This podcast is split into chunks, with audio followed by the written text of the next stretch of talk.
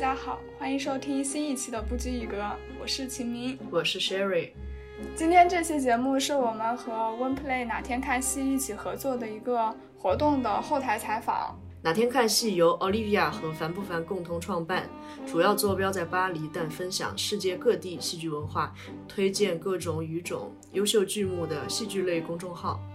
除了日常读者推荐他们观看过的戏剧之外，哪天看戏也会组织各种戏剧活动，同时也对多元文化保持兴趣。今年骄傲月，樊不凡还和我们一起录制过一期节目，就是用酷儿的视角，酷儿视角那一期。本次活动呢是一个三分钟的独白创作活动。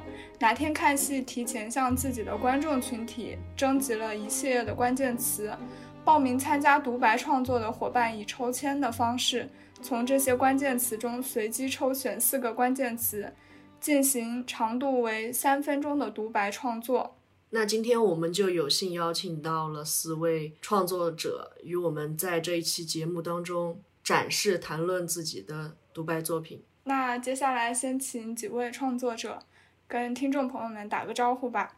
大家好，呃，我叫李若晨，现在人在洛杉矶，然后我现在无业，呃，没有有一份工作了，然后在打工这边，呃，没有在做什么事情，然后就参加了这个活动，觉得人生很充实，非常好。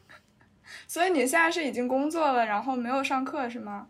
对对对，然后我现在就是呃，还是回学校，然后再排一个戏，跟着同学们。嗯，那你本职工作跟戏剧有关系吗？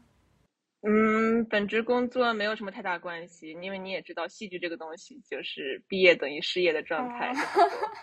但是也没关系，你你所热爱的就是你的生活。怎么突然就鸡汤了？对，就是每天每天还是很积极乐观，然后很开心，有的时候会喝酒。那我们欢迎若晨来到我们的节目。嗯，下一位嘉宾小月。好，你们好，我叫肖小月，然后现在在法国，然后现在人在图鲁兹附近的一个小镇。我自己的话情况可能和若晨差不多，就是学的就是戏剧相关，然后也有一点无所事事 现在，但是也是在和朋友一起做做剧团啊那些，但是很慢。你们两个都是学的戏剧，但是毕业之后没有从事这个，就只是把它当做一个业余爱好，是吗？怎么说呢？就是我觉得创作本身就很少有人会给你钱去创作，虽然占用了我大部分的时间，可是并没有人对，并没有任何收入，所以对，就是用爱发电。哦，其实跟我们也差不多了。因为我们做播客也没有收入，对，而且还占用了我们很多时间，对，都是用爱发电，贴钱贴时间，对对，贴钱贴时间用来说话，然后为了说更多的话，我们还自己掏了钱。我自己不是学这种艺术创作类的专业，但我觉得艺术创作肯定是慢工出细活嘛，而且灵感这个东西也是顿时乍现，你也没有办法去。push someone to 去硬写一个什么作品出来，有的时候就要硬写。谢谢你今天好正能量啊！因为我看到他们两个介绍，我就只感觉到天呐，原来搞戏剧真的很不赚钱，就是没法养活自己。对，我是觉得就是工作和挣钱是不是可以分开？就是创作想成工作，然后挣钱是挣钱的事儿，但是我还没有找到出路，不好意思。想法是这个想法，咱们都是这么想的。对，好，那我们现在进入正题，我们先听一下若晨的作品好了。他的作品名字叫做《离奇事件的真实原因总是令人伤心》。那若晨可以先跟我们说一下，你是抽到了哪几个关键词？呃，我抽到了一个是自由女神像的火炬融化了，然后卫生棉条脱销，然后家门口。然后后来我又问樊老师要了俩，要了一个，然后他给了我俩，他给我了一个，一个是挨打的孩子，一个是流浪的孩子。我我从里面选了一个挨打的孩子，因为我觉得挨打这个动作比流浪更具体一点，比较好写。然后我没有用自由女神像的火炬融化了，因为我觉得它和卫生棉条脱销一定程度上有点相似，我觉得有一个就够了。那其实你抽到的几个词都还挺有意思的，对，就是比较适合我这种跳脱大脑。家门口的卫生棉条卖脱销了，听到这个消息的时候，我不太敢相信，和我妈再三确认。我妈很不耐烦，在美国待的听不懂中国话了是吗？卫生棉条卖脱销了，在哪就要找代购。我说，啊，怎么会这样？我妈说，原因很复杂，你最好就上网自己学习一下。上一次卖断货的东西，我印象中还是冬奥的冰墩墩。嗯，好神秘啊！我应该上网研究一下。可是手头有几个事情要做，拿起手机，点开 Instagram，开始实践一个男生的账户。他什么也没有发，follow 的人增加了两个，follow 他的人减少了三个。为什么从来不发 Instagram 的人的 follow 数量也会上下浮动呀？好神秘呀！好神秘呀！看了几个小视频，有一个是打孩子的，底下评论都在骂。挨打的孩子的鼻血流到嘴巴上，拿根小号的卫生棉条给他堵上啊！啊，卫生棉条，好想知道卫生棉条为什么会卖脱销了呀？但是这么离奇的事情，答案会不会很让人伤心呢？每一次离奇的事情发生。原因总是很让人伤心。疫情开始的时候，美国这边卫生纸都卖没了，大家心里因为害怕，所以开始囤卫生纸。如果大家心里都不害怕，卫生纸脱销的离奇事情就不会发生了。我想起来上一次，你和我在街上走着，街上好多人，突然前面就开始跑，我们也跟着跑，不知道发生了什么，好像逃命的感觉，手拉着手好刺激。跑着跑着，人家说某某明星不来啦，活动临时取消了。那个明星咱俩也不认识，能让大家跑起来的，果然只有大明星呀。如果不知道大家是为什么跑，咱们就跟着他们一直跑下去。咱俩好久都没说话了，你结婚我还是看你朋友圈了解到的，给你点了个赞。上一次咱俩隔好久没说话，还是初中的时候，我的作文被语文老师当范文在班上读了。我语文一直都不好，那次有点一鸣惊人的感觉，你特别高兴，激动的都哭了。后来你在别的作文书上看到了一模一样的一篇作文，然后你就不愿意跟我说话。后来咱俩是怎么和好的？还记得吗？我认错了吗？好像也没有啊。从来不发 Instagram 的人的好友数量，每天都有波动，好神秘呀。这么久你都没给我发消息，好神秘啊！周晨，你当时抽到这几个词的时候，你是怎么就是构建你想要写的这个东西的？嗯，我其实一开始不太会写，就是总是觉得很停滞，不知道写什么。然后后来就跟我一个朋友就是聊天儿，然后他他是我这一次这个戏的舞美，然后我们就聊聊聊，他有个口头禅。就是好神秘啊！就是他无论说什么，他都会加一句“好神秘啊”。然后我觉得这句话的这个节奏感非常的很，就是很特别。后来把这一句用到了我的这个独白里，然后我觉得它整个就是带动了我整个独白的节奏感。嗯，我第一遍听的时候，我印象最深的就是那句“好神秘啊”。对，然后就是这种生活中，就是别人可能一句口头禅，觉得会给你的创作有一个很大的启发。你刚才提到说自由女神像的火炬融化了和卫生棉条脱销了，你觉得这两个词给你带来的感受是一样的？就是怎么想的？对，因为我觉得这两个都是属于嗯，到底是怎么一回事，给你这种感觉的两个这种意象。对，它都不是属于正常逻辑可以理解的东西，因为我并不觉得卫生棉条会脱销，然后自由女神像的火炬会融化。而且他们都有一点点，嗯，带有社会性的一种感觉。因为这个原因，所以你在自由女神的火炬融化了和卫生棉条脱销了这两个之间，选择了一个更更生活流的，对，更生活化的。对，因为我实在不知道怎么编自由女神像的火炬融化了，就是，就是你往哪个方向去阐释这个东西呢？对我当时会觉得。这个意象很有意思，但是你把它扩展成为一个独白，就有点有点麻烦。那你在选定了词之后，你有想过自己要写一个什么样风格的独白吗？你是生活中思维就比较跳跃吗？还是说为了创作这个风格，特地写成这个样子的？就嗯，因为我感觉戏剧独白还是最后想找到一个落脚点，就是你这个独白是在对谁说，所以最后还是转到了就是你和我有一个具体的人，然后想象有这么一个情境，就是很久没有联系了，我在跟他说话，所以我会觉得就是还是想有一个大概一个主线吧，就是好像是之前种种的铺垫都是为了最后我跟这个人说我们好久没有联系了，我觉得好奇怪啊，然后我觉得可能你很久都没有联系我的这个原因是会让我伤心的。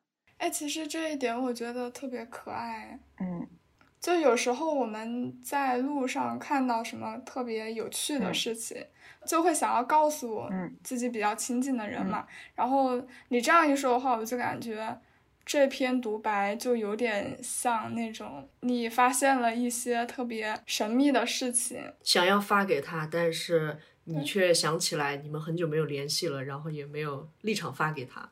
我反正我读这篇文章的时候，听到音频的时候是这种感觉。对，而且就是以前会觉得可能一个比较离奇的事情的原因是会很有趣的，但是慢慢就会发现，很多时候你会发现那个原因特别的无聊，而且非常的让人伤心。我想到一个过去的电视节目叫《走进科学》，就是你会发现一个人行为很古怪的话，可能他真的会最后你会觉得这个人是其实是不怀好意，对他并不是说让你觉得好像嗯、从他身上发现很有趣的事情呢也没有，嗯对，然后我觉得这篇独白的话，可能从就是从卫生棉条卖脱销这个离奇事件出发，就是说表达了这样的一种感受吧，就是我们会发现离奇事件的原因往往并不是有趣的。而是它会让你觉得很没有安全感，然后会让你很心碎的这么一个状态。我还有一个好奇的地方，就是你在这个独白里面有提到说打孩子的那个视频，底下的有评论说拿根小号的卫生棉条给他堵上，然后这一点我觉得特别有趣，正好跟你开头那个卫生棉条卖脱销的事情呼应上了嘛。然后你当时是怎么想到这个点的？是有真的看过类似的评论吗？没有，我觉得就是，我会写东西的时候会比较喜欢写一些有点像喜剧的东西。然后我觉得喜剧就是你不要太有太多的顾忌，就比如卫生棉条啊这些东西，可能很多时候在正常生活中是有禁忌的一些东西，但是。你把它放到写作中的话，你就是挨打孩子的鼻血，你可以用卫生棉条给他堵上呀。就是我觉得就不要有太多的顾忌，就可以写出比较有趣的台词。嗯，那你有自己特别喜欢的作家吗？或者是其他艺术家？有有，我最近我最近其实我在看那个 Robert Wilson，就是美国的一个导演罗伯特威尔逊。的一些作品，然后他的东西都是一些非常抽象的，然后我也不知道到底是我疯了呢，还是我的这个艺术水平有所进化。呃，对他，他比较有名的一个作品叫那个《Einstein on the Beach》海滩上的爱因斯坦。对，就很难形容他的作品的风格，但是就是比较抽象，然后挺有意思的。我现在看到这种就是比较抽象的作品，反而给我一种很治愈的感觉。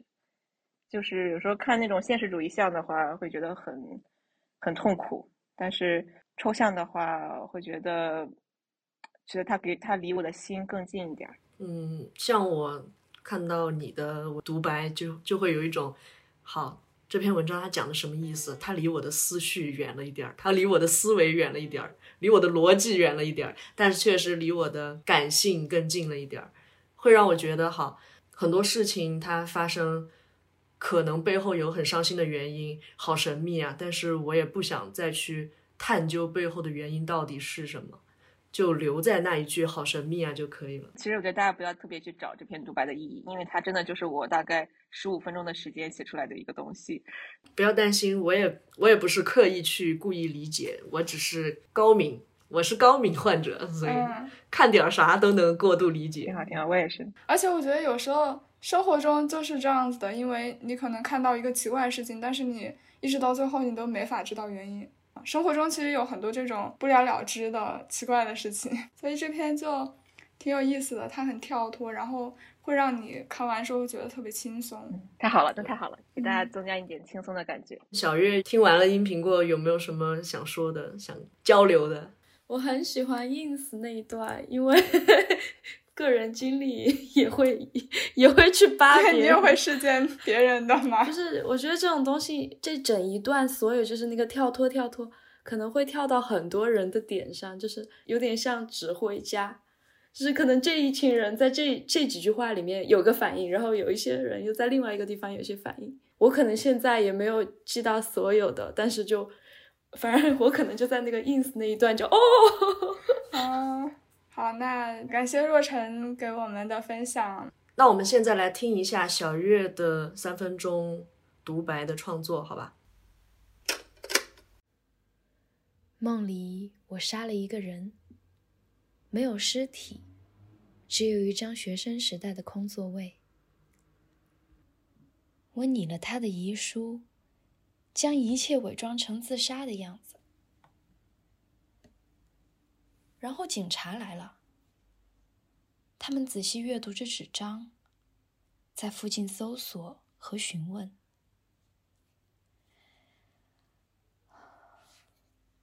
我强装镇定。一埋头，却发现我面前的课本上有与遗书上一样的字迹，我顿时开始慌了。下一秒，我头脑里便有了自首的念头。这些字体如此明显的出卖了我，警察又不傻，被逮住只是时间问题。可是自首的时机，却在此时成了我最大的难题。警察一直在周围排查，询问班上的别人，一直没有靠近我。一个别人，两个别人，三个别人，四个。五个。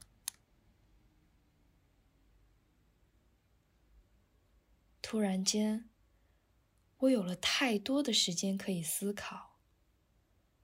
我是去自首呢，还是不自首？怎么可能蒙混得过去？简直一模一样。那就现在吧，他过来了。他看过来了，他看到我了，他又转过去了。那我站起来吧。等等，我自首了，我妈怎么办？她一个人呢？那我回去晾了衣服再说。那条浅色的长裙，长袖子的，荷叶边的领子，有根什么带子披在脖子上。对，就是那条，这么吊着，面对着窗户，上边有一块怎么也洗不掉的色斑，好像我不小心杀的那个人一样。哎，我觉得周作明写的好好呀，就是它有悬疑的感觉，然后，但是他中间突然又冒出来一句什么“我要去晾衣服了”，就是一下就跳出来了，然后他又跳回去，然后完了之后他又跳回到那个那个情境中，我觉得中间那个跳出来一下那个感觉特好，我还很喜欢他说的那个警察一直没有靠近我，视觉上的感觉就是这个警察离我的这个在空间上是有一定距离的，我就好像能看到那种感觉一样。然后一步一步的靠近，对。对，就是视觉有一种视觉上的感觉，对它就是画面感特别强，对对对，嗯对，我觉得特别有趣的就是若晨跟小月两个人风格就完全不一样，对，一个是那种声音特别有力量，语速特别快，说话像机关枪一样，然后也比较跳脱的，小月就是很温柔，然后缓缓的讲了一个有点恐怖的故事，表演派，对。所以当他作为嫌疑人的这个身份，担心自己呃要不要马上去自首，然后又突然想到，天呐，家里面还没有收衣服，收完再回去吧。嗯，这个点特别可爱。对，但是他后面写晾衣服，看到连衣裙，其实也是为了揭晓谜底嘛。我理解应该没没问题吧？我自己都有点不晓得。谁敢说你有问题啊？对，没有没有，因为我当时听到那个结尾的时候，我的感觉是他其实是自杀，因为你前面有提到说那个你伪造的遗书的自己和你自己的自己是一样的，然后还有那个你回家看到连衣裙上面挂了一根绳，我就会想到这个好像是一个自杀的故事，嗯，而且你那个。故事的标题叫做“签证压力太大了”，所以这是一个因为签证一直没有下来，然后就 做梦梦到自己自杀的故事，是吗？我就只是把那个梦里面的感觉，然后真就写下来，然后我自己可能都没有想到是自杀，就是。真的是自己杀自己，但是那个压力 真的是在脑子里。我从来没有梦到自己杀了人什么的。嗯，但是我在读你的这篇文字的时候，我其实没有感觉这个人物是自杀。哎，就我跟小明完全是相反的感受吧。我我其实感受到的是，这个人他有可能好杀了一个人，然后他很瘪足的去编造一些证据，但这个证据以至于他的那个。留下来的笔记都是自己的笔记，根本来不及去换一种笔记嘛。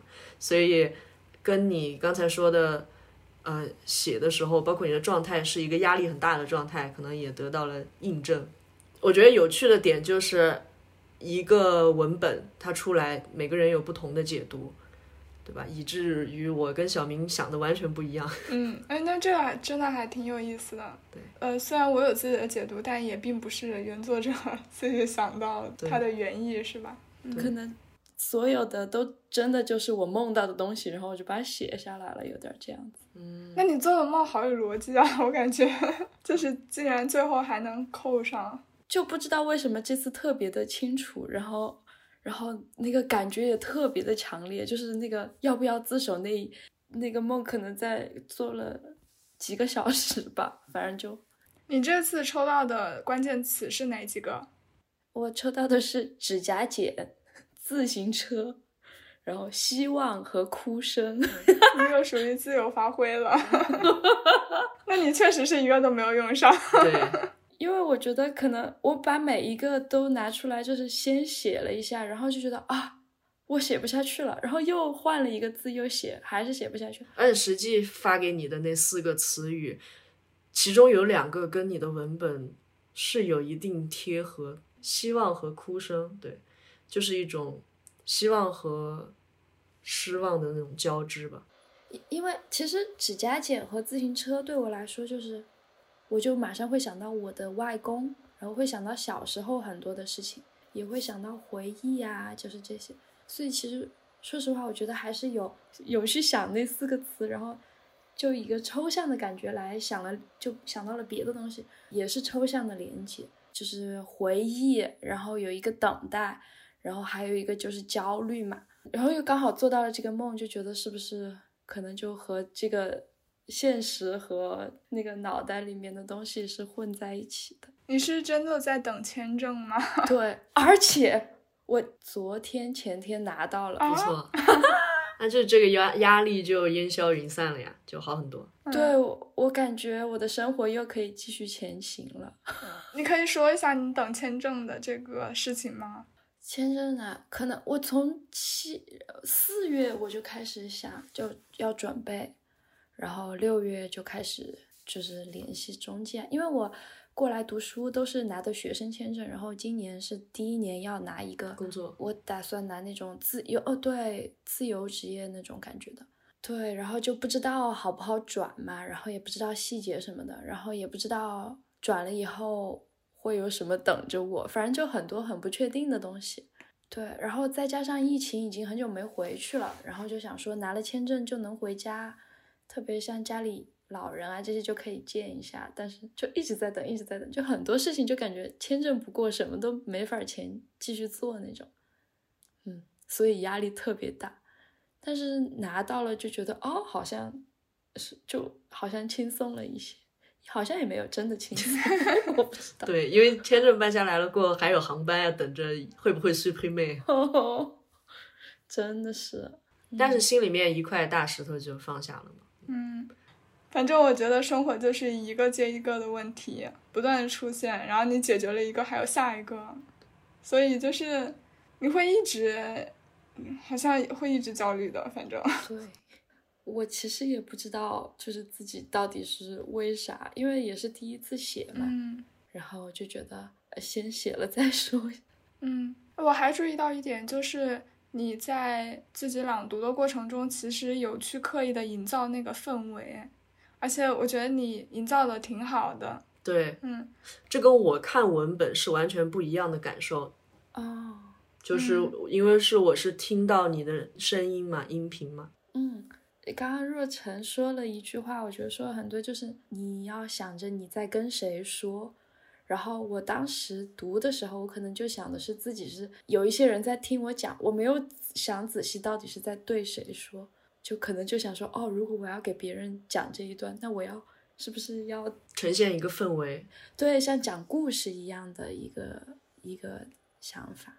对我也是觉得听音频的话，其实会就感觉更有趣。是的，是的，嗯因为呃，像刚才若晨分析的，有那种画面感扑面而来的紧张感，对吧？警察一步一步走过，然后我就我的心砰砰直跳。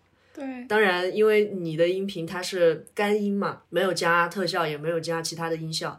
但是实际上，就算如此，我听到你说经过了一个别人、两个别人的时候，我都像幻听了一样，感觉有听到心跳咚咚咚咚咚咚的声音，所以就真的非常有趣。嗯，而且我印象最深的是那句“他又转过去了”，对，就那个那个语气，真的就能感受到刚刚超级超级紧张，就觉得自己要被发现了，然后突然又反应过来，并没有的那种欣喜而又有点慌张的感觉。对，表现的挺好的。对对，就特别有表现力。而且我觉得，作为第一次写一个呃相当于微型的剧本吧，虽然你没有用到那些关键词，但是第一次能写出这样一个故事，就挺厉害的，真的很不错。我也知道写剧本其实挺难的，这个也不是我的专业。我有的时候虽然喜欢写东西，但是也是片段式的记录一个东西。所以当你说你是第一次写，然后我看到这个虽然是微型剧本，但是整体上很完整，我就知道，嗯，你比我厉害。其实对我来说，我觉得如果要让我写很有逻辑的东西，有点难。然后我觉得可能刚好是做到了这个梦，然后这个梦反而比我自己的脑子更有逻辑一点。原文我自己读下来读了五分钟、六分钟，就是更长，就是有很多别的讲点别的东西。然后我就觉得，嗯，好像就是要删减很多，然后它才就把主要的剪出来，它才变得有逻辑一些。也可能是跟着那个感觉走，因为我自己如果说突然要让我写一个完整的故事，或者说命题的东西，我其实没有，我觉得是需要长时间的训练，然后要就像若晨说的，就是要练呐、那种。嗯，那我们就祝你多做一点有趣的梦好了，然后多写一点故事。对，那你平时有什么喜欢的作家或者是导演吗？我书的话，我真的好像很久没有看了，也没有资格给别人推荐。